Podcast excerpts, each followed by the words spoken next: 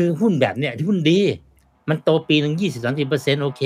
แต่ตอนเนี้ยมันขึ้นไปห้าเท่าห้าร้อยเปอร์เซ็นคุณต้องบอกเลยว่านี่คือ red light ละ ถ้าคุณไม่แน่จริงอย่าไปยุ่ง จากปี 2020 ไปถึง 2025 มันโตด้วยอะไร โตด้วยออร์แกนิกไอ้นี่คือกลุ่มหุ้นที่จะเกิดหายนะ โกงแต่งบัญชีเลยตั้งแต่แรก เข้ามาแต่งบัญชีทำนู่นทำนี้เทคโอเวอร์อะไรต่างๆ สร้าง story ใหม่อะไรใหม่ก็ขายลมแบบ ขายลมเลยขายลมแล้วก็บอกว่ากำไรเท่านั้นเท่านี้ แต่เคสอย่างเงี้ย mania ในที่สุดแล้วเนี่ยต้องโผล่จริงๆมันมีอยู่สามกลุ่มใหญ่ๆที่คุณต้องระวัง แต่ว่าพวกที่ไม่ได้ผิดกฎหมายเอางี้ดีกว่า พวกอืมโตเทียม super stock เทียมไม่ได้ผิดกฎหมาย เดี๋ยวคอยดูนะ อีกภายในปีสองปีเนี่ย คุณอาจจะเจอเป็นแสนล้านเลย หรือหลายแสนล้าน This is the Standard Podcast. The Secret Sauce. Executive Espresso สวัสดีครับ ผมเคนนักคริน และนี่คือ The Secret Sauce Executive Espresso สรุปความเคลื่อนไหวในโลกเศรษฐกิจธุรกิจแบบเข้มข้นเหมือนเอสเปรสโซให้ผู้บริหารอย่างคุณไม่พลาดประเด็นสำคัญ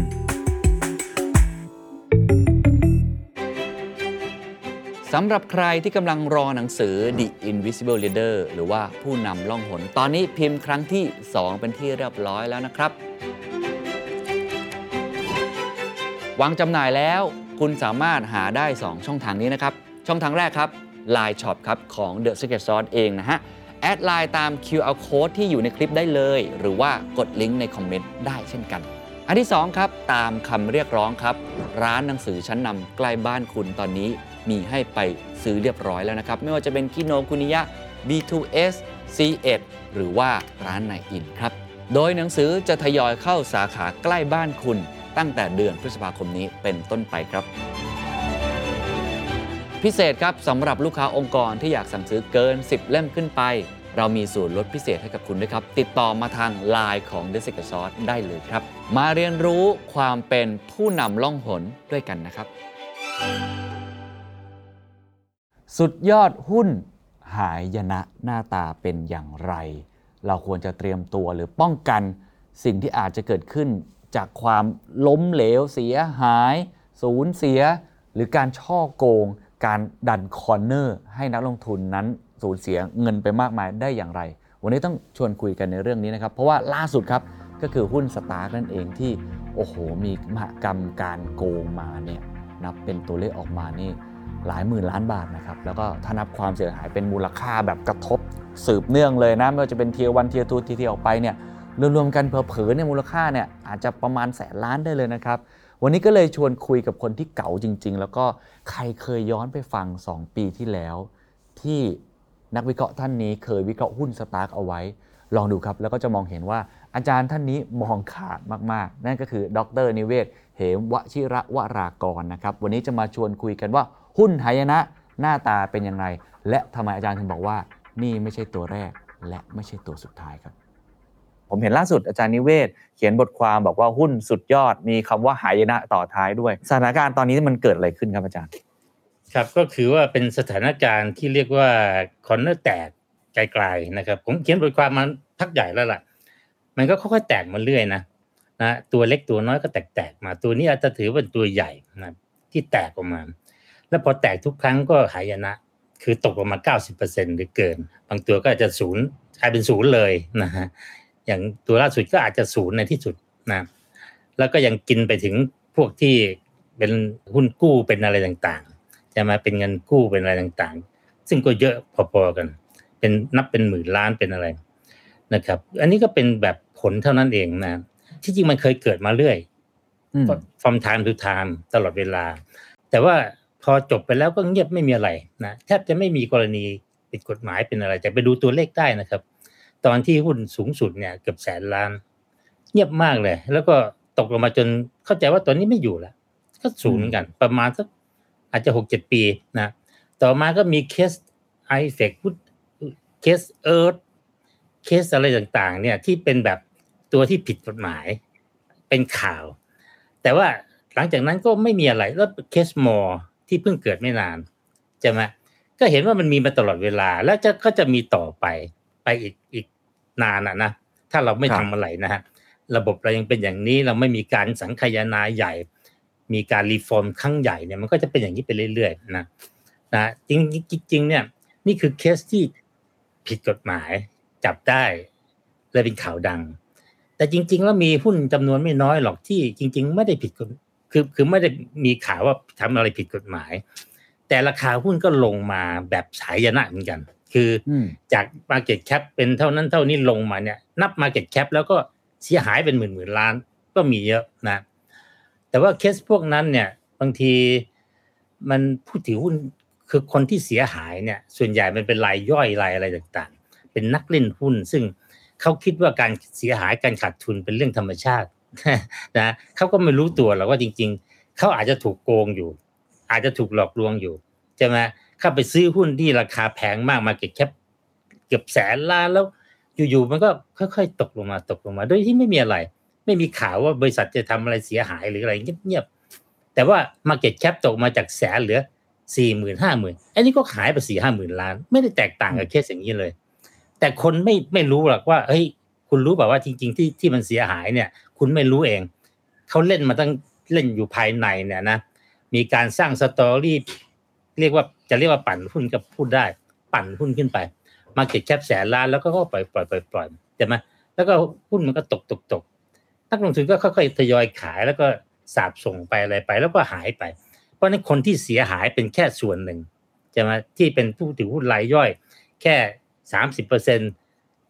ของหุ้นทั้งหมดอะไรเงี้ย ราะฉะนั้นโดยรวมแล้วเนี่ยหุ้นพวกเนี้ยมีเยอะกว่า หุ้นที่เราบอกว่า เนี่ยโดนกินโดนแบบเล่นผิดกฎหมายเอ่อแต่งบัญชี พวกนี้เป็นส่วนน้อย ส่วนใหญ่มันอยู่ตรงนั้น ส่วนใหญ่อยู่ในหุ้นธรรมดาที่แบบว่าอยู่ๆก็ราคาขึ้นไปแสนล้านห้าหมื่นล้านแล้วก็ลงมา แล้วก็กินกันไปเรียบร้อยไม่มีอะไร ก็เหมือนกับไม่มีอะไรเกิดขึ้นใช่ไหมแต่ครับพวกเนี้ยหลายครั้งบางทีคนทำก็ไม่เป็นหรอกโกงเลย ไม่รู้ทำยังไงแต่งเลย หรือบางคนก็ desperate desperate แปลว่าอะไร คือหุ้นมันแบบมันมันไม่ดีอยู่แล้ว สถานะการเงินมันไม่พอที่จะประประคองอยู่แล้ว แล้วก็ไปอาจจะไปทำแต่งบัญชีเอาไว้ ถึงเวลาแล้วมันบอกว่าเฮ้ยมันมันไม่ไหวใช่ไหมคือธุรกิจมันก็จะพังอยู่แล้ว ก็ถือโอกาสกินรวบรวบเลยนะ กินรวบคือ เงินที่มีอยู่ก็ ฟาดไปหมดเลยนะเอาทุกอย่างนะออกหุ้นกู้ออกอะไรกินเลย แล้วก็ยอมเข้าสู่กระบวนการทางกฎหมาย สรุปขั้นต้นมีเยอะ และทุกวันนี้ก็ยังมีแล้วก็จะเกิดอีก แต่มันโอ้อาจจะไม่ได้เกิดแบบจับได้เลยว่าโกงทำบัญชีปลอม แต่คุณคอยดูเถอะว่ามันจะมีหุ้นที่แบบมาเก็ตแคปมโหฬารเป็นแสนแสนหลายแสนล้านก็มีหายไปครึ่งหนึ่งสมมุติอย่างเงี้ย ก็หายไปไม่รู้เป็นแสนแสนล้านเข้าใจไหมตรงเนี้ยเป็นตัวใหญ่ที่ผมก็เขียนบทความไว้ว่า จริงๆมันมีอยู่สามกลุ่มใหญ่ครับๆสามกลุ่มใหญ่ ๆ ที่คุณต้องระวังอ่าเวลาครับเข้าไปเล่นหุ้นไปลงทุน คือถ้าสามกลุ่มเนี่ย ก่อนที่มันจะเป็นอะไรมันดีมาก ในสายตาของคนเล่นใช่ไหมคือกลุ่มหนึ่งคือเรียกว่ากลุ่มหุ้นอืมเติบโตเทียม สร้างภาพว่าเป็นหุ้นเติบโต แต่คำว่าเทียมเนี่ย เราไปใส่ บอกว่ามันไม่จริงอะ แต่เขาสร้างภาพว่ามันโต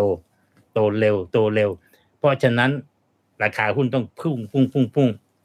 ขึ้นไปเยอะ คุณมาเล่นแล้วรวยเล่นแล้วรวย แล้วรวยจริง ๆ ตอนแรกนะอืมซื้อขึ้นซื้อปุ๊บขึ้น แต่คนส่วนใหญ่เนี่ย มักจะไปซื้อตอนขึ้นไปสูงสุด แล้วเดี๋ยวเขาก็ปล่อย ปล่อย ปล่อยปล่อยพอปล่อยเสร็จแล้วก็ bye bye หุ้นมันตกลงมาแปดสิบเปอร์เซ็นเจ็ดสิบเปอร์เซ็นห รือแม้กระทั่งสามสี่สิบเปอร์เซ็นมันก็เป็นเป็นเป็นตัวใหญ่ ถือว่าเป็นหายนะได้ แล้วหลังจากนั้นก็จบกัน ไม่ขึ้นอีกละอะไรเงี้ยนี่คือหุ้นกลุ่มโตเทียมนะ ซึ่งหุ้นกลุ่มกลุ่มโตเทียมเนี่ย ถ้าจะเล่าต่อก็คือว่าวิธีการที่จะทำให้เรารู้สึกว่ามันหุ้นตัวจริงเนี่ยเขาก็ทำไงฮะก็ไปเทคโอเวอร์ไปซื้อออไปลงทุนต่างประเทศ เรื่องพวกนี้ story ที่นี่ซ้ำแล้วซ้ำอีกตลอดเวลา หุ้นโตเทียมเนี่ยอืมก็ไปบอกว่าจะไปทำเอ่อโรงไฟฟ้าที่ต่างประเทศก็มี ไปถึงมีเคสหนึ่งที่ผ่านมาบอกว่าสุดท้ายเนี่ยไปต่างประเทศ ผู้สอบบัญชีก็ไปไม่ถึง ผู้สอบบัญชีในเมืองไทยบอกอืมเขาไม่ไปหรอกต่างประเทศเขาก็ตามที่คุณว่าเนี่ยแล้วไอ้บริษัทก็ว่าบอกว่าโอ้โหทำใหญ่มากโปรเจกต์ใหญ่มาก วางแผงโซล่าร์กี่เมกะวัตต์นู่นนี่อะไร เดี๋ยวจะมีรายได้มีกำไรมหาศาลปรากฏว่าพ อเกิดเรื่องไปดูจริงๆกลายเป็นทุ่งนาไม่มีค่าเลยอืมพื้นที่นาก็ไม่มีค่าที่กัมพูชา อะไรอย่างเงี้ยโอ้อันนี้ก็เป็นตัวอย่าง หรือครับไปไปทำธุรกิจอะไรบางอย่างที่ต่างประเทศ เพราะฉะนั้นพวกที่ไปโตแบบไปต่างประเทศทำโครงการใหญ่ๆนู่นนี่ระวังนะว่า เพราะว่าอยู่ต่างประเทศเนี่ยมันซ่อนได้มันหลบได้ แล้วกฎหมายไทยก็ตามไม่ค่อยถึงหรอก ถ้าเกิดกรณีตามถึงไงบอกเรื่องนี้เกิดในต่างประเทศนู่นนี่คืออะไรต่างๆ ผู้สอบบัญชีก็ตามไม่ถึงมก็เชื่อครับ เนี่ย อะ กลุ่มโตเทียมนะครับซูประโดเภทแรกรถประเภทแรก ซึ่งต้องระวังนะทีนี้อีกกลุ่มหนึ่งโอ้เราฟังดูแล้ว นี่คือหุ้นที่ผมเรียกว่าซูเปอร์สต็อกเทียมอืมคือหุ้นแบบสุดยอด หุ้นสุดยอดประเทศไทยเนี่ย มันก็มีเราก็เห็นกันอยู่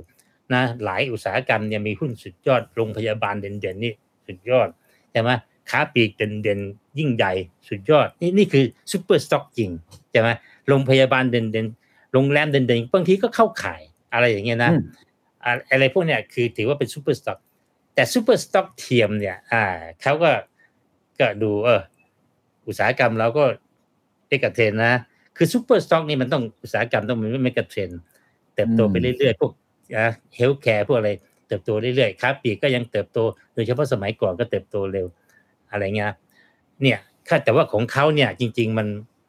มันมันมันไม่ถึงขั้น ไม่ถึงอืมขั้นที่ไอ้เติบโตเร็วไม่ไม่ไม่เติบโตเร็วอะส่วนใหญ่พวกเนี้ย super stock เทียมเนี่ย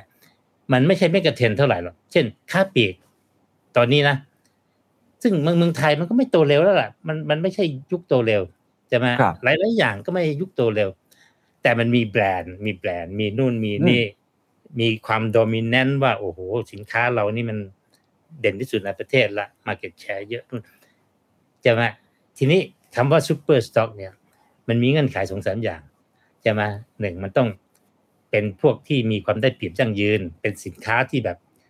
ชนะคู่แข่งแบบได้เปรียบอืมแข่งสู้ไม่ได้ เช่น เครือข่ายเขาเยอะมากเลยมีเป็นหมื่นหมื่นสาขา คนอื่นยังไงก็สู้ไม่ได้ แข็งแกร่งมากใช่ไหมอันนี้เรียกว่าความได้เปรียบยั่งยืน ถ้าคุณมีแบรนด์สุดยอดจริง ๆ นะใช่ไหมคุณเป็นหลุยส์วิตตองเป็นอะไรนี่คือได้เปรียบยั่งยืนเลย คุณไปแข่งไม่ได้เลยนะคุณจะไปยี่ออกยี่ห้อใหม่มาแข่งแข่งแกบแอมไม่เสียงอะไรไม่ได้เลยนี่คือความได้เปรียบยั่งยืน super stock ส่วนใหญ่ต้องมีนะอืมใช่ไหมต้องมี growth ถ้าไม่มี growth นี่ก็ถือว่าไม่เป็นแค่แข็งแกร่ง ไม่ใช่ super stock มี growth พอสมควรนะถ้าเร็วด้วยยิ่งดีใช่ไหมแต่พวกเนี้ยบางทีเข้ามาบอกเราก็เป็นยี่ห้อนะ ยี่ห้อนี่มันเป็นมีโอกาสที่จะเป็นหุ้นได้เปรียบยั่งยืน เพราะว่ายี่ห้อมันครับมันอยู่ในโจทย์นะแต่หลายอย่างเนี่ย เราต้องเข้าใจว่า ยี่ห้อสมัยเนี่ย มันไม่ได้แรงมี power ขนาดนั้น เป็นแบบความได้เปรียบยั่งยืนเช่นเราเป็นรถเป็นซ์สมัยก่อนรถเป็นซ์นี่ยั่งยืนนะรถเบนซ์นี่อ่าคือคนเลือกคนเดี๋ยวนี้รถเบนซ์ยี่ห้อนี้ธรรมดา แข่งกับโตโยต้าแข่งกันอะไรก็ไม่มีใครคิดว่า เฮ้ยต้องซื้อรถเบนซ์ต้องอะไรไม่ใช่แล้วนะอ่าเนี่ย อ่าทีนี้ของไทยเราตัวเนี้ยมันไม่ค่อยมีหรอกแต่ว่าบริษัทเราเนี่ยอยู่ใน healthcare นะไม่กระเทนดี เรามียี่ห้อดังใช้ได้ เราเป็นสินค้าอาหารกบเกี๊ยวอะอะไรต่างๆ market share เยอะนะต่างชาติชอบอะไรเยอะอะไรเงี้ย แล้วก็ว่ากันไป เขาก็พยายามบิวอัพอันเนี้ยเติบโตยั่งยืนแล้วก็เป็น มีแบรนด์มีนู่นมีนี่อะไรก็ว่าไป พอโปรโมทปุ๊บเนี่ยเขาก็จะมีอีกอันหนึ่งนี่คือความอาจจะหลอกลวงนิดหน่อยอ่าก็เข้าไปกวาดซื้อกันเลย ซื้อซื้ออ๋อเจ้าของก็ซื้อไอ้รายใหญ่ ๆ ที่เข้ามาเล่นก็ช่วยกันซื้อซื้อหุ้นนะซื้อหุ้นนะพอซื้อปุ๊บแล้วก็อ้าวทีนี้ยังไม่พอ คนคนก็บอกมันไม่ค่อยโตละพวกเนี้ยยังไม่เข้าข่าย super stock ก็บอกอ้าวโตโตโตเดี๋ยวเดี๋ยวโตทำไงครับ เราจะไปต่างประเทศจะไปยึดเมืองจีนเลย จะไปอืมเข้ายุโรปเลยรอบข้างจะกินหมดเลยบางทีก็บอกว่าเดี๋ยวจะขยายไปทำพวกนี้อีก แล้วแต่แล้วแต่ นี่คือการสร้างละสร้างสตอรี่สร้างสตอรี่ แล้วก็ในขณะเดียวกันไล่ราคาหุ้นให้มันขึ้น ออกข่าวเยอะๆนะตัวเลขก็ออกมาดีอะไรต่างๆ ตัวเลขก็ต้องออกมาดีด้วยนะ เพราะฉะนั้นบางรายเขาถึงบอกว่าเฮ้ยพวกเนี้ยคุณต้องคุณต้องทำให้ครบครบรูปอืม กำไรไม่ดีคุณเอาเงินใส่ไปเลยนะอ่าถ้าถ้าคนเล่นกันแบบนี้นะแต่งเลย การเอาเงินใส่เนี่ยไม่มีใครไปตรวจหรอกอืมทำไมมันกำไรดี ผู้สอบบัญชีไม่ก็สงสัยหรอกอืมมีแต่สงสัยจะเอาเงินออก ถ้าคุณเอาเงินอืมใส่ให้บริษัทนี่ง่ายนะคุณบอกมันมีคนซื้อสินค้า มีเงินเข้าจริง จ่ายแบบจ่ายอะไรเรียบร้อยเขาไม่ตรวจหรอกใช่ไหมอืมก็ใส่เข้าไปเด็ใส่เข้าไปกำไรเพิ่มอีกร้อยสองร้อยล้านสองร้อยล้าน ทำไมเจ้าของอยากใส่เงินเฮ้ยเงินส่วนตัวเอาเงินสองร้อยล้านไปใส่ในบริษัท เพื่อให้มันกำไรเพิ่มอีกสองร้อยล้านทำไมอะเขาบอกเฮ้ยเฮ้ยคุณรู้อะไรหุ้นตัวเนี้ยตอนเนี้ย market cap เออเขาเรียกว่า PE ratio ไม่รู้อ่าคุณจะ PE ครับ ratio ร้อยเท่าร้อยเท่าหุ้นคุณแพงใส่เลสอยงร้อยนี่นะอืมใส่กำไรเพิ่มสองร้อยเนี่ย มันคูณอีกร้อยเท่าอืมกลายเป็นสองหมื่นล้านสองหมื่นล้าน คิดดูนะ เราบอกว่าเราใส่ไปสองร้อยเราได้สองหมื่น market cap เพิ่มสองหมื่นเราถือหุ้นอยู่เจ็ดสิบเปอร์เซ็นต์หมื่นสี่สมมติอย่างอืนี้มอืมจ่ายสองร้อยแต่ได้หมื่นสี่คุ้มเลยแต่ได้หมื่นสี่มันเป็นตัวเลขนะแต่ตัวเลขจะไม่ฮะเป็นไร แต่แน่นอนพอมีตัวเลขมีคนสนใจซื้อหุ้นมีอะไร คุณก็แบ่งเลยอ่าผมก็แบ่งขายให้กับสถาบันเลย เพราะตอนนี้สถาบันอินเลย ชอบมากสถาบันบอกสุดยอดสุดยอด โตปีที่ปีที่แล้วร้อยหนึ่ง ตอนนี้กกำไรปีที่แล้วร้อยตอนนี้กำไรสามร้อยอืมเพิ่มมาอีกสองร้อยโตขนาดนี้เนี่ยพีร้อยเท่ายังน้อยไปอืมก็มาละคนนั้นก็อยากขอหุ้นขอหุ้นแบ่งหน่อยแบ่งหน่อยเอาแบ่งไปสิบเปอร์เซ็นห้าเปอร์เซ็นไอ้เงินสองร้อยนี่มันนิดเดียวอืมใช่ไหมแล้วเรื่องแบบเนี้ยลองคิดดูว่าเฮ้ยมันคุ้มเนี่ยแล้วถามว่าจะผิดกฎหมายไม่มีทางจับหรอก เพราะว่าอย่างที่ว่าผมใส่ไปสองร้อยใครจะมาจับผมบอกเฮ้ยอยู่ๆเอาเงินสองร้อยให้บริษัท แล้วสุดท้ายเนี่ยพอเขาเขาเก็บเรียบร้อยละขายหุ้นเรียบร้อยนู่นนี่เรียบร้อย จบ ถึงวันหนึ่งเขาบอกผมไม่ไหลไม่ใส่เงินแล้วล่ะแค่นี้พอละเพราะว่าใส่ไม่ไหวแล้วแล้วสุดท้ายพอปล่อยปุ๊บเอ๊ะกำไรแต่ก่อนมันร้อยสามร้อยสี่ร้อยตอนนี้เหลือกลับมาสองร้อยร้อยหนึ่งไอ้กลับมาได้ยังไง ก็ไม่ได้ใส่เงินไง เพราะไม่ได้ใส่เงินอืมก็กลายเป็นว่า คนก็บอกเคยหุ้นมันเปลี่ยนแล้วนะพอขายเสร็จก็หุ้นตัวนี้ก็นิ่งเลยไม่มีอะไรละก่อนหน้านั้นนะโอ้โหคึกคักมาก ผู้บริหารออกข่าวทุกวันเลย แล้วก็หมายมีโครงการโปรเจกต์โน่นนี่นี่เคลิ้มทุกคนเคลิ้มหมด ตอนนี้หุ้นเหลือเท่าเดิมหรือต่ำกว่าเดิมอีกก่อนที่จะขึ้น นี่เป็นตัวอย่างเป็นตุ๊กตานะ ไม่ confirm ร้อยเปอร์เซ็นต์ว่าเป็นอย่างนี้ แต่ผมดูตัวเลขหลาย ๆ ตัวเนี่ย มันฟ้องเหมือนกัน ถ้าจะบอกว่าอย่างนี้เป็นไปได้ไม่เป็นไปได้นะครับนี่ครัก็บคือ pseudo super stock super stock ครับ super stock ปลอม ที่อืมเอาไว้กินเงินคน กลุ่มที่สามอันนี้เป็นเอาไรโกงคือโกงมันดื้อๆอย่างเงี้ยแต่งบัญชีเลยตั้งแต่แรก แต่งเลย วางแผนไว้ตั้งแต่แรกเลยว่าจะทำยังไงอะไรยังไง เข้ามา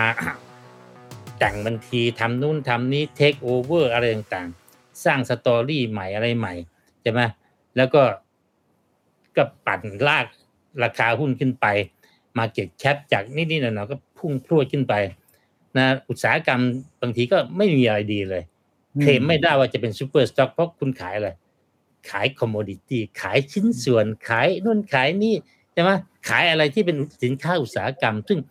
สินค้าอุตสาหกรรมเนี่ยคุณเคนเราต้องเข้าใจ ครับ ขายปูนขายเหล็กพวกเนี้ย กำไรน้อยกำไรน้อยมา margin ก็น้อยอืมอาจิ้นน้อยมากกำไรไม่มีเยอะหรอก แต่คุณก็สร้าง story ว่าเราเดี๋ยวของเรามันดีกำไรเยอะจากเดิมเคยกำไรเท่านี้ตัวนี้พรวดขึ้นมาอย่างงู้นอย่างนี้นะแล้วก็จะทำอีกเยอะเลย จะทำแบบขยายตลาดขยายตลาดขยาย volume การขยาย volume ก็คือ ไปเทคโอเวอร์นู่นนี่ แล้วไออีกตัวที่เทคโอเวอร์บางทีใหญ่กับตัวเองอีกอืมคือใหญ่เลย เพื่อจะ justify ว่าเราโตไงเห็นไหม โตทีเดียวร้อยเปอร์เซ็นต์โตอีกปีหนึ่งเดี๋ยวจะไปนู่นไปนี่อีกร้อยเปอร์เซ็นต์อ่า พวกนี้ก็ใช่ไหมคนก็คิดว่านี่ growth growth growth อาจจะไม่ใช่ super stock แบบประเภทมีแบรนด์มีอะไรที่กำไรเยอะๆแต่ครับโตเร็วโตเร็ว แล้วก็แต่งบัญชีเลยใช่ไหมแต่งบัญชีไม่ให้คนรู้สึกว่าเฮ้ยมันขึ้นไปทำไมกำไรก็ไม่มีกำไรเพิ่มน้อยอย่างนี้มีแต่ยอดขาย มันจะดีเหรออ่า ก็ใส่เลยกำไรก็กำไร แล้วกำไรพวกนี้ไม่ใส่เงินตัวเองหรอกใช่ไหมโอ้แต่งบัญชีเลยพูดง่ายๆเพราะว่าฮะบางทีก็ใส่ไม่ไหว คุณจะกำไรเพิ่มเป็นร้อยเป็นพันล้านเป็นอะไรอย่างนี้มันไม่ได้ก็ก็อืมต้องแต่งไปเลยว่าอะแต่งเช่นอะไร ก็ขายลมไปขายลมเลย ขายลมแล้วก็บอกว่ากำไรเท่านั้นเท่านี้ อะไรอย่างเงี้ยนะแล้วก็ขึ้นมา เงินสดก็ไม่มีหรอกใช่ไหมเพราะไม่ได้ใส่ตังค์อะไรลงไป แต่ใส่เป็น ลูกหนี้ไปเข้าใจไหมอืมในทางบัญชีมันทำได้ คือ ไม่ต้องใส่เงินอืมใส่เป็นลูกหนี้ไป ลูกหนี้ในที่สุดก็ต้องเป็นเงิน แต่จริงๆไอ้ลูกหนี้ประเภทนี้มันเป็นลูกหนี้หลมไม่มีเงินจะมาหรอกเป็นตัวเลขเฉยอืมๆจะโชว์ออกมาคนก็ไม่ได้ดูเนี่ยเราไปดูบัญชีเราไม่ไปดูว่าไอ้มีเงินสดยังไงไม่มีหรอกใช่ไหมแล้วคนก็ไม่สนใจนักวิเคราะห์บางทีก็ไม่สนใจรายละเอียดรายละเอียดของงบเนี่ย ไม่สนใจหรอกก็โอเค ถือว่ามีกำไรใช่ไหม ไม่ได้มีว่าเอ้ยกำไรนี่เป็นเงินสดหรือเปล่าหรือเป็นลม หรือเป็นหนี้ลูกหนี้ลูกหนี้ที่ไม่มีตัวตน ลูกหนี้ที่ครับแบบไม่มีศักยภาพที่จะใช้หนี่ อันนี้ทำง่ายละทำง่าย แต่เคสอย่างเนี้ยไม่เนียบไม่เนียบในที่สุดแล้วเนี่ย ถ้าคุณทำมาก ๆ ต้องโผล่ต้องโผล่ใช่เข้าใจไหมถ้าคุณแบบว่ามีลมอยู่พันล้าน วันหนึ่งผู้สอบบัญชีก็บอกโอ้โหลมตั้งพันล้านนี่ ต้องมาดูหน่อยดิดูไปดูมามันก็จะไม่เจอว่าไม่ได้ แต่อืมถ้าเกิดรอบแรกๆนะคุณเกณฑ์ถ้าเราศึกษาเคสที่ผ่านๆมาก็ก็รู้ ปีแรกเนี่ย เอาแค่นี้ เอาลม เอาลูกหนี้อะไร เอาไปเอาลมอะ เอาลมไปสักห้าร้อยล้าน อ่า แต่ธุรกิจมันเป็นหมื่นห้าร้อยนี่บางทีคนก็มองไม่ค่อยเห็นนะก็ใช่ไหมมันก็มีอะนะตัวเลขอ่าบัญชีนู่นนี่ใส่ใส่อะไรไปใช่ไหมมันก็จะเป็นไปได้นะครั้งหนึ่งเนี่ยผมก็ตกใจนะ แต่เคสนั้นไม่ได้ไม่ได้แตกโพระนะ ปรากฏว่าเป็นบริษัทมาตรฐานใหญ่โตเลยนะน่ากลัวไปเกือบแสนล้านเขาบอกว่าอยู่ๆก็ค้นพบว่านะ ไอ้ถังแท้งที่เป็น store chemical เคมีเป็นถังใหญ่ ๆ เลยนะเขาบอกว่าสต็อก inventory เนี่ย หรือสต็อกของคลังเคมีตัวเนี่ยชื่อเนี่ย หายไปห้าพันล้านหรือหกพันล้านอืม ทุกวันนี้เคสที่นี่เป็นยังไงยังไม่รู้เลยนะผมไม่ได้ตามละไม่ใช่ไม่ไม่ใช่เฉพาะเมืองไทยนะที่เมืองนอกก็เป็นอย่างเงี้ย ก็เรียกว่าเคสที่น้ำมันสลัดบริษัทอเมริกันเอ็กซ์เพรสใหญ่โตวอร์เรนบัฟเฟตเคยไปซื้อ ที่แบบว่าสุดท้ายเนี่ย ที่บรรทุกไปหนักๆก็เป็นหินกับเป็นน้ำใส่แท่งเอาไว้ ตรวจดูแล้วแบบตกใจบอกขายไป คิดเป็นเงินเท่านั้นเท่านี้ นี่ไงเป็นกรณีแบบนี้ เพราะฉะนั้นครับการสอบบัญชีการอะไรเนี่ย บางทีถ้าเล็ก ๆ บางทีมันก็ไม่ไม่พบหรอก มันมันซ่อนง่ายมันเลย ถ้าใหญ่มากๆจนถึงจุดหนึ่งเนี่ย บางทีมันไม่ไหวละมันตรวจเจอจนได้ ถึงจุดนั้นปุ๊บผู้บริหารหรือคนโกงเขาก็จะแบบเอาละเปิดก็เปิดละก็คือขึ้นขึ้นคดีก็ว่ากันไป แล้วเนื่องจากว่ากฎหมายบ้านเรา การ enforce เนี่ยมันมันไม่ strong หรือมันมีปัญหาอะไรบางอย่าง เช่นที่ผมว่าเนี่ยคน อายการเอออะไรเขาความรู้ก็ไม่อะไรมากไม่ได้มีความเข้าใจขก็ตายไป แล้วก็เคสอย่างนี้เนี่ยไม่ใช่เป็นภาระของเขาที่จะมาต้องโชว์ผลงานว่าผมนู่นนี่จะมาเขาไม่ได้รับผิดชอบดิกรตครับตลาดทุนก็ไม่เกี่ยวเท่าไหร่หรอกเขาก็ฟ้องไปตามตามที่คุณส่งมาแหละอืมใช่ไหมเคสล่าสุดอย่างเงี้ยใช่ไอ้ครับคนฟ้องจะไม่ใช่ไม่ใช่ ไม่ใช่อะไรนะไม่ใช่แผ่นดินแล้วนะอือ่ามกลายเป็นผู้เสียหาย ใช่ใช่รวมตัวกันครับอ่าคล class action ซึ่งยังไม่เคยมีจะมาแต่รอบนี้อาจจะมี แล้วก็จะทำแล้วพวกนี้จะกัดไม่ปล่อยก็ก็จะเหนื่อยนะคนทำผิดก็จะเหนื่อยว่าเอ้ยคุณกำลังเจอคนที่เขาตามจิกเลยเขามีทนายเก่งๆมาสู้กับคุณ นะ ไม่ใช่แบบทนายแผ่นดิน ซึ่งเขาบอกว่าเขาไม่ค่อยไม่ค่อยจะอะไรเท่าไหร่แล้วไม่ใช่ไม่ใช่อะไรของเขาโดยตรงครับเข้าใจไหมครับครับอ่าครับเดี๋ยวเดี๋ยวต้องดูเคสนี้ แต่เมืองนอกเขาทำตลอดเวลาอ๋อแล้วเมืองนอกเนี่ย เกิดคดีปุ๊บนี่นะคุณคุณคุณเกณฑ์ภายในปีเดียวบางทีไม่ถึงนะติดคุกเลยนะเขาจะมาเขาทำเร็วขนาดนี้ไม่รู้นะเขาทำเร็วมากปุ๊บปุ๊บปุ๊บฟ้องปุ๊บปุ๊บศาลเขาก็เร็วมากใช่ไหมอืมเขาก็จัดการเลย คนก็เห็นว่าโอ้มึงทำเนี่ยมึงเสร็จเลย ไม่รอดตัวใช่ไหมเพราะฉะนั้นอย่างเงี้ยมีศักยภาพละครับกลัวครับกลัว แต่ของไทยเนี่ยไม่ไม่ค่อยกลัว อะเอาเป็นว่าอ่าเอาเป็นว่าเดี๋ยวว่ากันอีกทีอันนั้นอีกรอบหนึ่งนะเพราะครับฉะนั้นครับ สามกลุ่มเนี่ยหนึ่งสต็อกเติบโตปลอมหุ้นเติบโตเทียม super stock เทียมครับหุ้นโกงสามกลุ่มนี้เป็นกลุ่มที่สร้างหายนะให้กับหุ้นรุนแรง ขี้หมูขี้หมาก็ตกมาสามสิบเปอร์สามสี่สิบเปอร์เซ็นต์บางทีไม่มีอะไรเลยนะจะเป็นอย่างนี้ครับครับครับอาจารย์ครับทั้งหมดที่อาจารย์พูดมาเนี่ยมันทำให้เราเห็นภาพครับว่าไอ้สิ่งที่เกิดขึ้นในวันนี้อย่างหุ้นสตาร์ทเนี่ย มันเป็นแค่หนึ่งในเหตุการณ์ที่เกิดขึ้นมาตลอดเวลา แล้วก็มีความแตกต่างของความใหญ่ความเล็กของมันเพียงแต่ใช่ครั้งนี้มันอาจจะเรื่องแดงใหญ่นิดนึง เพราะว่ามันเป็นอืมเรื่องเป็นดาวมีคนผลกระทบเออเกิดขึ้น ผมถามอาจารย์นี้ว่าแล้วแล้วอะไรอย่างนี้เราจะแก้ไขปัญหานี้ยังไง เราจะป้องกันปัญหานี้ยังใครต้องรับผิดชอบครับอาจารย์อ่าเรื่องป้องกันเรื่องอะไรที่ผมพูดตะกี้นี้ส่วนหนึ่ง คุณมีมาตรการลุยเลย จับภายในเวลาหนึ่งปี ติดคุกเลย อะไรอย่างเงี้ยอืมอันนี้ก็เป็นการป้องปรามถูกไหมก็มันเกิดอาชญากรรม แต่ว่าไอ้พวกที่ไม่ไม่ได้ผิดกฎหมายเอาอย่างนี้ดีกว่า พวกอืมอืมรถเทียมซูเปอร์สต็อกเทียมไม่ได้ผิดกฎหมาย ไม่มี แต่มันก็ทำลาย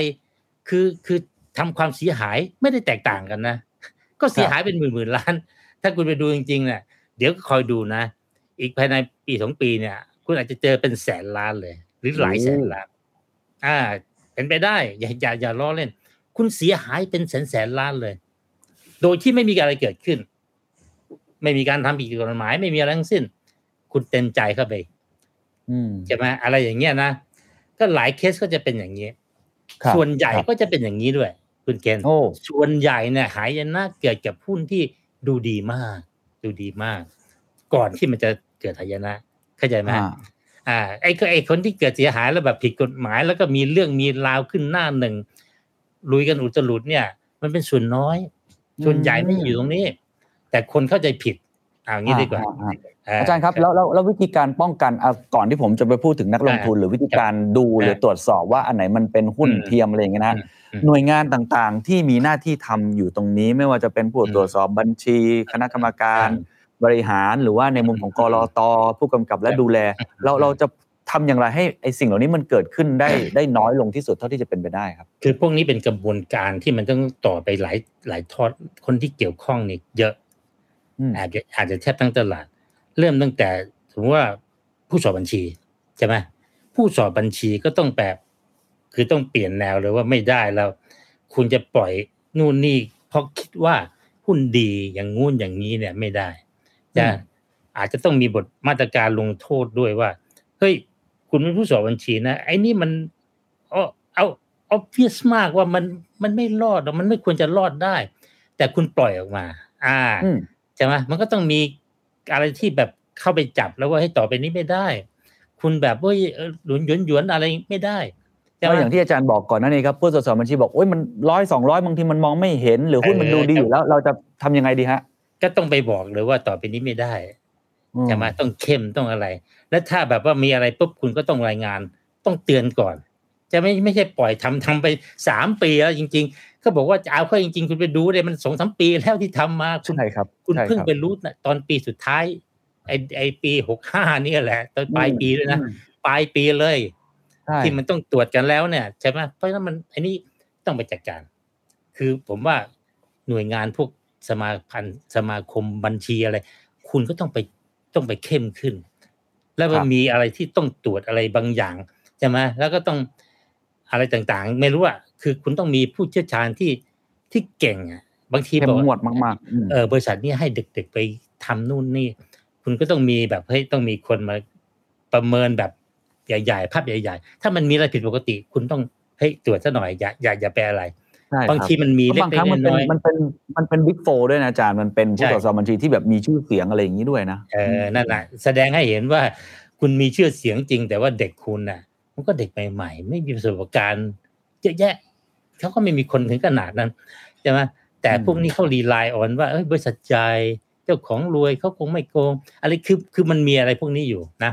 และอีกอย่างหนึ่งที่ที่ผมอยากจะเตือนก็คือว่า คนในวงการตลาดหุ้นทุกเกือบทุกคนเลย คือพอไปดูว่าบริษัทไหนเนี่ยมันหุ้นมันขึ้นเอาขึ้นเอา มันดู grand เหลือเกินดูคนเชียร์ดูเป็นผู้บริหารก็เป็นสุดยอดผู้บริหารนู่นนี่ ทีนี้มัน bias เลย มันไปอืมไปสรุปว่าบริษัทเนี่ยดีมาก มันโตเอาโตเอาเห็นไหม market cap มันกี่หมื่นล้านแล้ว แล้วมันเข้ามาดูที่กำไรมันพุ่งพรวดพรวดพรวดพรวดจะมาตัวสำคัญคือราคาหุ้น ถ้ายิ่งขึ้นยิ่งขึ้นเนี่ย ทุกคนบอกบริษัทนี้ดี ไม่มีทางที่จะมีอย่างอื่น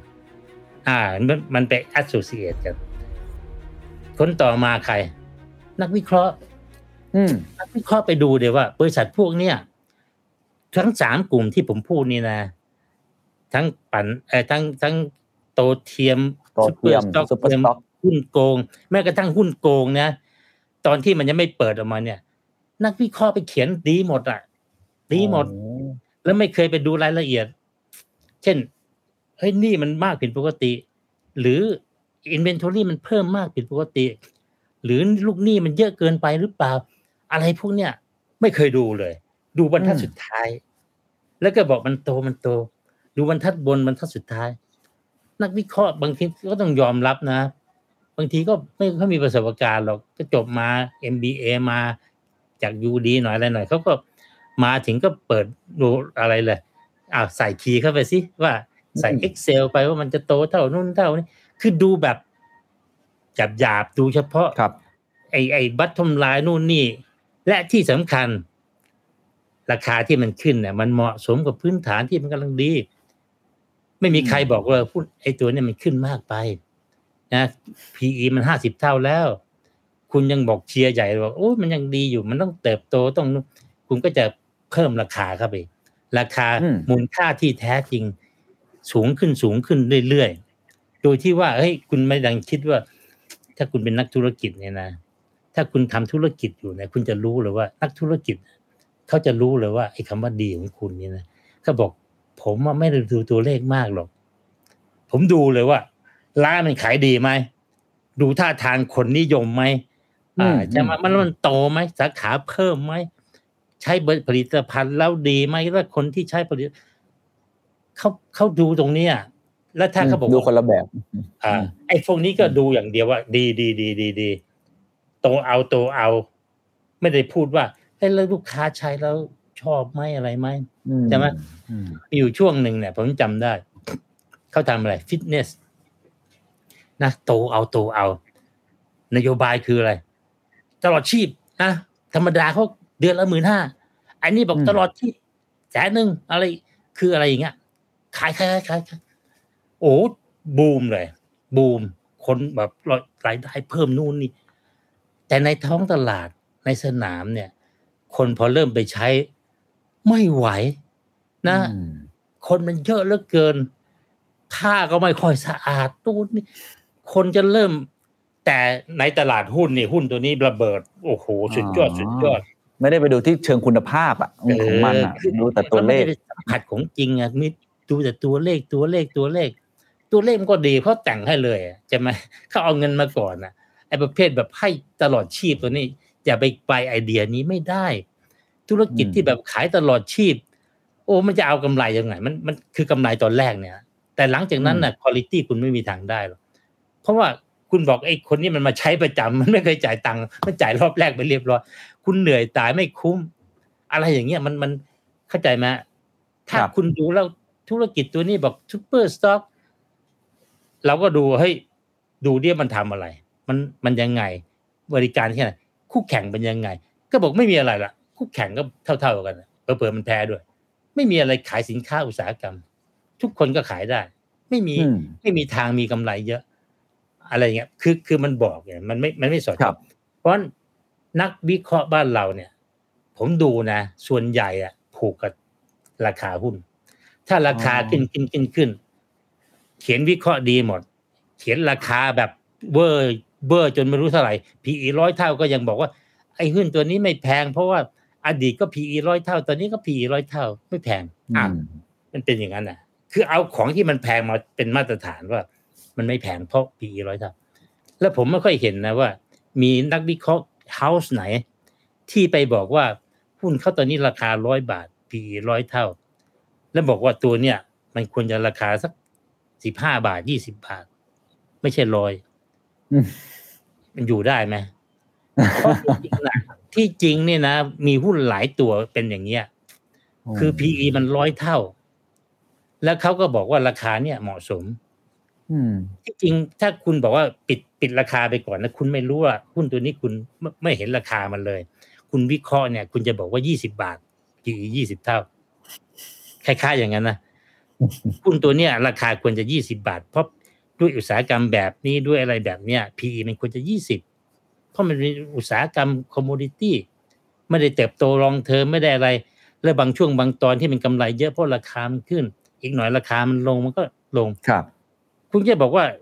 ยี่สิบาท แต่ว่าถ้าคุณบอกยี่สิบาท แล้วก็บอกเปิดตัวเลขมาบอกเฮ้ยราคาตลาดมันร้อยหนึ่งนะอืม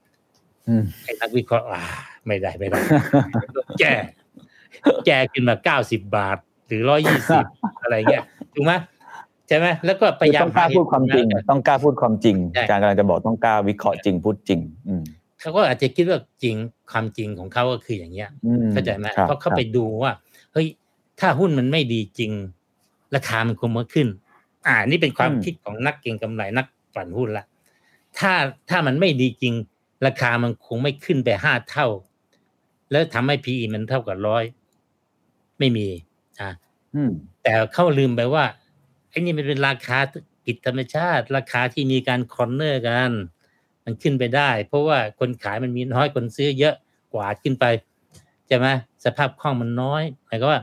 free float มันน้อย หน่วยงานไหน ตลาดหลักทรัพย์ใช่ไหมมาตรการเป็นยังไงอืมผมก็เคยดูไงว่า เฮ้ยที่จริงนะคุณต้อง address นะนะแต่ตลาดหลักทรัพย์เนี่ยก็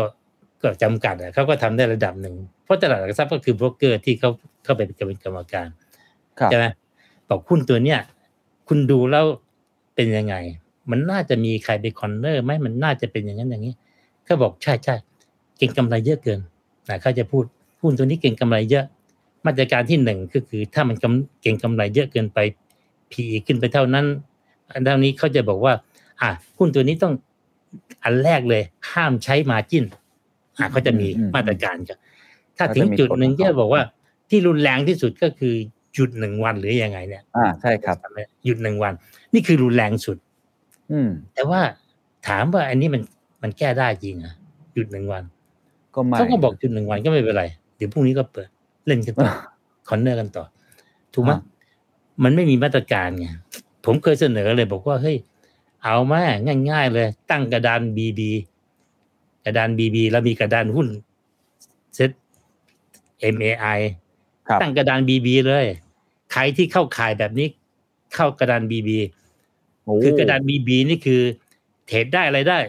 นะเทรดได้ปกติ แต่แยกกระดานออกมาอืมแยกกระดานออกมา คนที่เข้ามาเนี่ย ถ้าคุณจะเริ่มใช้มาตรการอะไรง่ายนิดเดียว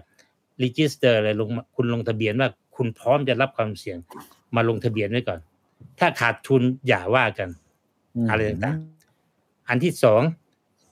กระดานบีบีจะไม่มีการเป็นนับนับเขาเรียกว่าอะไร index คุณจะอยู่ SET fifty SET ร้อย MAI ไม่มีอืมแทนแยกออกมาไปไม่แยกออกมา เพราะว่าทุกวันเนี่ยมีหุ้นบางตัวก็บอกว่าคุณรู้แบบว่าไอ้หุ้นที่ขึ้นวันเนี่ยสิบจุดเนี่ย มันมาจากหุ้นตัวเดียวอะ ใช่ไหมอืแยกไว้เลย มันจะได้ไม่ไม่ไม่ไปมั่วกับหุ้นธรรมดา เพราะอินเด็กซ์ที่มันเป็นฐานของอะไรหลายๆอย่างมันเป็นฐานของอะไรหลายอย่าง เช่น ฐานว่าเราเป็นฟันเราต้องก็ลง ไปบังคับให้เขาก็ลงอีกใช่ไหมฮะอะไรอย่างเงี้ยแล้วเป็นฐานในการทะเล่นหุ้นเล่นฟิวเจอร์เล่นนะคุณก็ไปเล่นเอาเอาไอ้ตัวนี้ไปไปชี้นำได้หมด ถูกไหมตัดไปเลยตัดไปเลย ใครอยากเล่นเล่นไปใช่ไหมแล้วกระดานนั้นมันจะไม่ซิ่งกันตายเหรออาจารย์ ก็ให้มันซิ่งไงก็คือว่าทุกคนรู้หรือว่าคุณซิ่งแล้วคุณขาดทุนคุณอย่ามาว่ากันเข้าใจไหมแต่ว่าพอเข้าไปอย่างนั้นคนก็จะกลัวนะเขาก็จะไม่ยอมเล่นกับคุณเพราะเขาก็เขารู้ว่าให้มีรายใหญ่เล่นกับคุณนะคุณจะกล้าเล่นนะป่ะถูกไหมครับแล้วถ้ามันถ้ามันซิ่งหนักๆคุณตั้งเกณฑ์ได้เลยบอกอ้าวกระดานไอ้ตัวเนี้ยให้เทรดวันละหนอะไรอย่างเงี้ย คืออมคือจับคู่หมดไม่มีการเทรด ก่อนปิดเนี่ย คุณสะส่งเข้าส่งเข้าเอามาเข้าไม่หมดเลย แล้วคอสทีเดียวเลย เพื่อให้มีสภาพคล่องวันเดียว ตอนสี่โมงเย็นสี่โมงครึ่งอะไรวะปิดตลาดก็คอสตูมจบ ไม่มีการไปไล่ตอนตอนระหว่าง trade ใช่ไหมอืมเพราะการไล่ระหว่าง trade มันทำให้ดึงคนน่ะดึงคนให้มันกำลังขึ้น แต่อย่างนี้แบบไม่มีอะคุณไม่รู้ด้วยว่าเฮ้ยเดี๋ยวปิดตลาดมันเท่าไหร่ มันทำได้หมด มันทำได้หมดอืมนี่เป็นตัวอย่างนะที่ผมคิดว่า เฮ้ยถ้าคุณจะทำจริง ๆอะทำได้ แต่ว่าคุณกล้าเปล่าล่ะ อะไรอย่างเงี้ยนะแล้วคุณมั่นใจป่ะบางทีเขาบอกเฮ้ยไม่มั่นใจนะว่าไอ้พวกนี้มัน corner กันจริงนู่นนี่อ้าวอย่างนี้ก็ลำบากแล้วใช่ไหมอ่าแค่ก็ต้องแค่ต้องตรวจสอบให้ได้ว่าคอนเนอร์กันจริงหรือเปล่าด้วยเออซึ่งซึ่งมันก็ไม่ง่าย แต่ว่าโอเคมันมีวิธีทำอะนะแล้วเราก็ดูค่า PE price per book ดูอุตสาหกรรมดูอะไรก็แล้วแต่ยกครับตัวอย่างนะ นี่คือส่วนของผู้กำกับผู้อะไรต่างๆ ในส่วนของผู้ถือหุ้น หมายว่าคนลงทุนก็ต้องไปคิด ว่าให้ยผู้ลงทุนก็ต้องเก่งพอ รู้เล่ารู้พอว่าให้หุ้นพวกนี้คุณต้องระวังอย่าไปเล่นใช่ไหมเออคล้ายๆอย่างนั้นแหละคุณก็ต้องดูให้ออก ซึ่งมันก็ฮะจริง ๆ จะว่าง่ายกว่าง่าย จะว่าไม่ง่ายก็อย่างอาจารย์อาจารย์ดูยังไงครับ ผมไปย้อนฟังคลิปอาจารย์สามปีก่อนเห็นอาจารย์ก็วิเคราะห์ในทิศทางแบบนั้นเหมือนกันกับหุ้นตัวนี้ อาจารย์ สอนหน่อยฮะกับนักลงทุนที่ฟังอยู่ที่จะทำให้ตัวเองไม่ตกอยู่ในวังวนแบบนี้ฮะเอาง่าย ๆ ที่ผมทำเนี่ยผมทำผมวิเคราะห์เยอะ ผมวิเคราะห์ตัวเลขนู้นตัวเลขนี่เห็นไหมผมก็จะวิเคราะห์หรือว่าไอ้แบบนี้มันไม่ make sense ราคาหุ้นตัวนี้ใช้ไม่ได้ ผมจะวิเคราะห์อย่างนี้ แม้กระทั่งตัวเร็วๆนี่ถ้าคุณไปดูของผมสองสามปีก่อนเนี่ย ที่ยังดีๆ ผมก็วิเคราะห์แล้วไม่คุ้มอืมแต่เราก็พูดแรงไม่ได้นะเออไปพูดแรงเดี๋ยวก็ด่านะแต่เราในใจเราลึกๆเราโอ้ไม่ไหวตัวนี้ แต่ว่าสำหรับคนทั่วไปเนี่ย ถามว่ามีใครวิเคราะห์แบบนี้ น้อยคน น้อยคน ผมให้เกณฑ์ง่ายที่สุดเลยนะ คือไอ้หุ้นตัวไหนก็ตามที่มันแบบขึ้นมาเยอะๆปีเดียวขึ้นมาหกสิบเปอร์เซ็นห้าสิบเปอร์เซ็นบางทีสองร้อยสามร้อยเปอร์เซ็นโดยที่ไม่ได้มีอะไรฟันดัมเ n นทัลเปลี่ยนจริง ๆ ซึ่งส่วนใหญ่ก็ไม่เปลี่ยนหรอก ถ้าขึ้นมาแบบเนี้ยนี่คือหุ้นอันตรายหมด พูดอย่างเงี้ยนะคิดอย่างนี้เลยนะอืม ราคาหุ้นปีหนึงขึ้นหุ้นไปเยเวออะร์ๆแบบนี้ห้าไม่มีเท่าฟันเดเมนทัลเออห้าเท่า บางทีมันมีไงแต่ราคามันเกินไปห้าเท่าคุณเข้าใจไหมคือหุ้นแบบเนี้ยที่หุ้นดี มันโตปีหนึ่งยี่สิบสามสิบเปอร์เซ็นโอเค แต่ตอนเนี้ยมันขึ้นไปห้าเท่าห้าร้อยเปอร์เซ็นคุณต้องบอกเลยว่านี่คือ red flag ไอ red red light ละอืมนะไฟแดงโผล่โผล่โผล่โผล่โผล่ละแป๊บแป๊บแป๊บแป๊บขึ้นมาเลย ยิ่งขึ้นสูงก็ยิ่งแป๊บ ถ้าถ้าคุณไม่แน่จริงอย่าไปยุ่งอืมเพราะว่าไอ้นี่คือกลุ่มหุ้นที่จะเกิดขายนะใช่ไหมใช่ไหมมันมีสมมติว่า ผมว่านะสิบตัวเนี่ย หุ้นพวกนี้สิบตัวนะที่ขึ้นแบบนี้อาการแบบนี้นะมันจะมีของจริงอยู่สักตัวสองตัวไม่มากกว่านี้ แสดงว่าถ้าคุณไปเล่นหุ้นพวกนี้นะคุณเตรียมตัวเลยว่า มีโอกาสแปดเก้าสิบเปอร์เซ็นที่คุณจะเจ๊ง ที่คุณจะหายนะครับ แต่นี่อาจจะมีโอกาสสิบยี่สิบเปอร์เซ็นที่มันจะกลายเป็นซูเปอร์จริง ๆ ขึ้นไปแล้วไม่ลงอ๋อขึ้นไปเรื่อยๆ แค่นั้นฮะฮะจริงๆ ถ้าคุณคิดอย่างนี้คุณจะไม่อยากเสี่ยงเลยบอก โอ้โหผมอืมต้องเสี่ยงมากเลยนะ เพราะถ้าคุณถูกเนี่ย มันจะโตไปอีกปีละสิบยี่สิบเปอร์เซ็นหรืออาจจะมาสามสี่สิบเปอร์เซ็นก็ได้ แต่แต่แค่ตัวสองตัวนะ แต่ถ้าคุณผิดก็คือตกลงมาเจ็ดแปดสิบเปอร์เซ็นหรืออย่างน้อยก็สามสี่สิบเปอร์เซ็นครับคุณจะเอาไหมอืมถ้าคิดคิดแบบ ลอจิกนะ มีเหตุมีผลนะคุณจะบอกว่า เฮ้ยผมไม่เอาอะโอกาสชนะเนี่ยยี่สิบเปอร์เซ็นโอกาสแพ้แปดสิบเปอร์เซ็นถูกไหมอ๋อครับครับ แต่ว่าเวลาคนเห็นหุ้นมันขึ้นเนี่ย มันก็เชื่อทุกตัวว่า มันต้องดีต้องดีเห็นไม่ขึ้นเอาแล้วผมอยู่เฉยๆเนี่ยนะมันขึ้นเอาขึ้นเอาเนี่ย ผมทนไม่ไหว ผมก็ก็บางครั้งเราไปดูไปดูผู้ถือหุ้น แล้วก็ดูน่าเชื่อถือนะฮะผู้ถือหุ้นใหญ่ต่างๆ ที่เขาไปลงทุนอีกด้วยนะฮะถูกถูกต้องหุ้นพวกนี้คือหุ้นที่บอกว่า ผู้บริหารก็ต้องเออกมา เชียร์อุตลุด แถมบางคนซื้อหุ้นอีกต่างหากอืมที่เพื่อพิสูจน์ว่า คุณรู้ว่าหุ้นผมขึ้นมาห้าเท่าผมยังซื้อเลยแล้วคุณจะไม่ซื้ออะอืมันมีนะหุ้นขึ้นมาห้าเท่าเจ้าของซึ่งต้นทุนของเดิมนิดเดียว แต่ยอมไปซื้อในราคาเพิ่มอีกหลายเท่า อะ แต่ไม่ได้ซื้อเยอะครับก็เรียกว่าซื้อโชว์นิดหน่อยใช่ไหมซื้อโชว์ให้เห็นว่าให้เห็นว่าหุ้นดี แต่ของเดิมมันมีเยอะหรือไงใช่ไหมเจ้าของครับมันน้อยต้องถือเยอะ อะไรแบบเนี้ยถ้าผู้บริหารแบบมีโปรเจกต์เต็มเลยอืมแล้วก็คุยเลยว่าจะโตแบบ จะโตไปอีกเยอะเลยมาเก็ตแคปจะเป็นหมื่นเป็นแสนล้านเลยนี่กับแดงๆขึ้นมาอีกแล้วนะสัญญาณแดงๆนะจะต่อมาก็เอาเสียนเข้าเสียนเข้า นะเสียนเริ่มมาซื้อนะแต่ก่อนก็หุ้นเล็กๆไม่ได้มีอะไร ตอนนี้กำลังร้อนกำลังแรง แล้วก็จะมีการขายหุ้นพีพีกันละ อ่า หุ้นนู่นหุ้นนี่อะสัญญาณไฟแดงอยู่แล้วใช่ไหมอืมก็ดูอาการนี้แหละไม่ต้องอะไรมากหรอก พวกเนี้ยคุณเข้าไปมีโอกาสเหมือนกันที่มันยังขึ้นต่อไปอีกชักนึงแต่ขาลงนี่มันลงเร็วจนกระทั่งขายไม่ทัน เจ๊งหรือลงเมื่อไหร่ก็ไม่รู้นะบางทีเพิ่มบางบางตัวก็เลยอยู่พรวดเลยนะบางตัวก็นานใช่ไหมไอ้ที่ครับเราบอกว่าเอ้ยบางตัวก็นานบางตัวก็เร็ว คุณไม่รู้หรอกไอ้ตอนที่เร็วเนี่ยนะเพราะพวกคุณเข้ามาเยอะแล้ว มันถึงลง ส่วนใหญ่จะเป็นอย่างนั้น เพราะคิดครับว่าตัวครับเองอะ เข้าก่อนออกก่อนได้คิดว่าตัวเอน้อยคงนแบบรู้คิดว่าตัวเองแน่คิดว่าตัวเองใช่เข้าไปเนี่ยเดี๋ยวเดี๋ยวหนีมาทัน แต่บางจริงมีสัญญาณมาตลอดเวลาใช่แต่บางทีข้างในมันบอกให้ตามไปใช่ถูกไหมฮะเอ่อจิตวิทยาเขาก็รู้ เนี่ย เนี่ยเป็นโดยรวมแบบนี้นะเพราะว่าเราคิดดู โอ้ยคุณบอกว่าคุณต้องวิเคราะห์ให้ดี ผมถามว่าเล่นหุ้นพวกเนี้ยมีคนกี่คนที่นั่งวิเคราะห์แบบแบบ VI อย่างผมอย่างเงี้ยมัน มันไม่มีหรอกเขาก็เล่นอืมตามสภาพตลาดสภาพหุ้นถ้ามันกำลังวิ่งวิ่งเนี่ยคุณอย่ามาอย่ามากวาง แล้วความเชื่อของพวกนี้คือหุ้นดีจริง หุ้นดีจริงเขาจะเชื่ออย่างนี้ตลอดเวลาถ้าหุ้นขึ้นตลอดเวลาเนี่ยครับนะครับอาจารย์ครับอาจารย์ครับ แล้วถ้าในมุมของภาพใหญ่ล่ะครับ ความเชื่อมั่นต่อตลาดทุนอืมมันจะลดครับลงไหมฮะ หลายคนเข็ดขยาดโอ้ยเจอแบบนี้เข้าไป ทำให้ตัวความเชื่อมั่นมันจะลดลงหรือเปล่าอาจารย์มองยังไงครับกับเหตุการณ์ที่มันเกิดขึ้นแบบใกล้ ๆ กันบ่อยมากเลยในในระยะหลังๆนะผมก็ดูไม่ลงมากนะเขาก็คิดอืมว่าอะพวกนี้มันหลงเข้าไป มันก็พลาดไป ก็เล่นตัวใหม่ไอ้ไอ้ตอนที่ตอนที่เราเห็นซึมซึมเซาพวกเนี้ยมันเป็นภาพใหญ่กว่านั้น มันเป็นภาพใหญ่กว่านี้ ภาพใหญ่ที่ว่าหุ้นไทยทั้งตลาดตัวนี้มันไม่ขึ้นอะ มันลงลงลูกเดียวแล้วก็มีประเด็นปัญหาโน่นปัญหานี่ แล้วก็ฝรั่งก็ขายตลอดคือ ผมยังคิดว่าเรื่องพวกเนี้ยคือไม่สามารถจะ deter ทำให้คนแบบหมดหมายรายย่อยพวกเก่งกำไรเลิกเล่นนะก็มีบางคนที่ขาดทุนไป เขาก็คิดว่าเอากันนี้พลาดก็เดี๋ยวก็เอาตัวใหม่ มีตัวใหม่มาก็เล่นต่อ ผมก็ไม่ค่อยเห็นว่ามันมันจะซบเซานะจากการเก็งกำไร การเก็งกำไรมันอยู่ในยีนเลย มันแทบจะเรียกว่าเขาก็คิดว่าอะรอบนี้เราพลาด แต่รอบหน้าเราต้องได้ เหมือนกับคนเล่นลอตเล่นหวยเล่นลอตเตอรี่อะ กินเราไปห้าห้า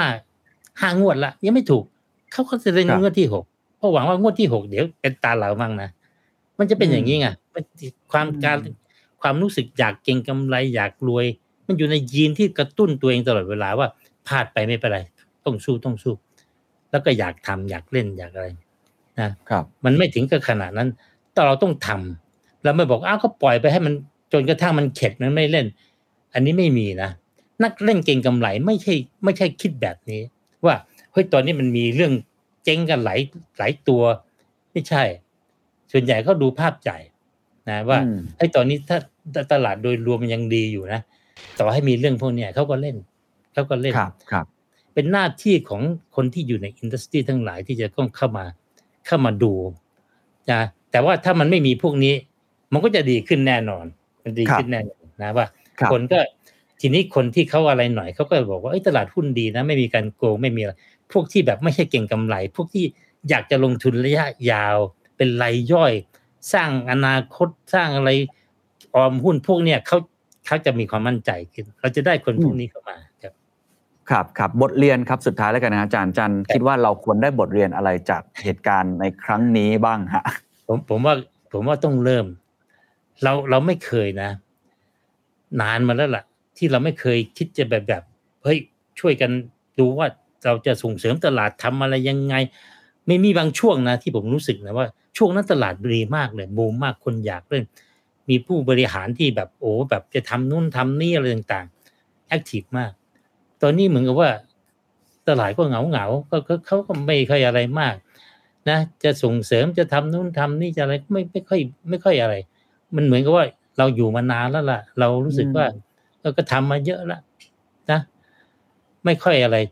ผมอยากจะให้มีแบบไหนๆเราก็จะมีรัฐบาลใหม่มีอะไรถ้าจะครับทำให้มันดีนั้นนอกจาก เราจะมีแบบนโยบายเก็บภาษีที่ทำให้ตลาดมันแบบเหงาเหงาๆเนี่ย เราลองมีอีกอันหนึ่งไหมว่าเออมีอ่านโยบายใหม่ว่าเฮ้ยเราจะสนับสนุนตลาดทุนแล้วเราจะทำให้มันดีทำให้ทุกคนอืมอยากออมเงินใช่ไหมอืมจะถ้าอย่างนั้นคุณจะเก็บภาษีสักหน่อยเขาบอกเออไม่เป็นไรแล้วถ้ามันไม่กระทบโอเค แต่อย่างน้อยคนที่เขา บอกว่าเฮ้ยในระยะยาวเนี่ยเขาอยากเก็บออมเพื่ออนาคตใช่ไหมแล้วตลาดหุ้นเนี่ยให้ตั้งเจ็ดแปดเปอร์เซ็นต่อปีอะไรเงี้ยนะก็แฮปปี้ไงตอนนี้ที่ผมกลัวคือว่าถ้าเรามีมาตรการเป็นลบกับตลาดหุ้นเพิ่มก็ไปอีกนะ นอกจากไอ้ที่มันโกงกันอะไรกันแล้วยังมีอะไรคนก็บอกว่า โอ้ไม่เอาละนะฉันก็เก็บปากแบงค์ไว้แล้วกัน นะสำหรับคนที่เขาคือพูดง่ายว่าดูว่านี่เป็นทางเลือกทางการออมที่ปลอดภัย จะมาให้ผลตอบแทนที่ดีอะไรต่างๆครับครับครับครับเพราะฉะนั้นต้องทำควบคู่กันไปฮะหน้าที่ครับไม่ว่าจะเป็นฝั่งที่เป็นคนที่ออกแบบนโยบาย ก็ต้องทำให้ตลาดทุนนั้นมีบรรยากาศที่เป็นมิตร แล้วก็ปลอดภัย ส่วนนักลงทุนหรือนักวิเคราะห์คนที่เกี่ยวข้องทั้งหมด ก็คงต้องตรวจสอบทำหน้าที่ของตัวเองให้ดีที่สุดด้วยเช่นกัน อย่าไปหลงละเลงกับครับไอสิ่งที่มันไม่ได้เป็นจริง แล้วก็โตแบบก้าวกระโดดโตปลอมอย่างที่อาจารย์เล่าใช่มาใช่ใช่ครับอ่าอืมครับวันนี้ขอบคุณอาจารย์มากนะครับใช่ครับ สวัสดีครับ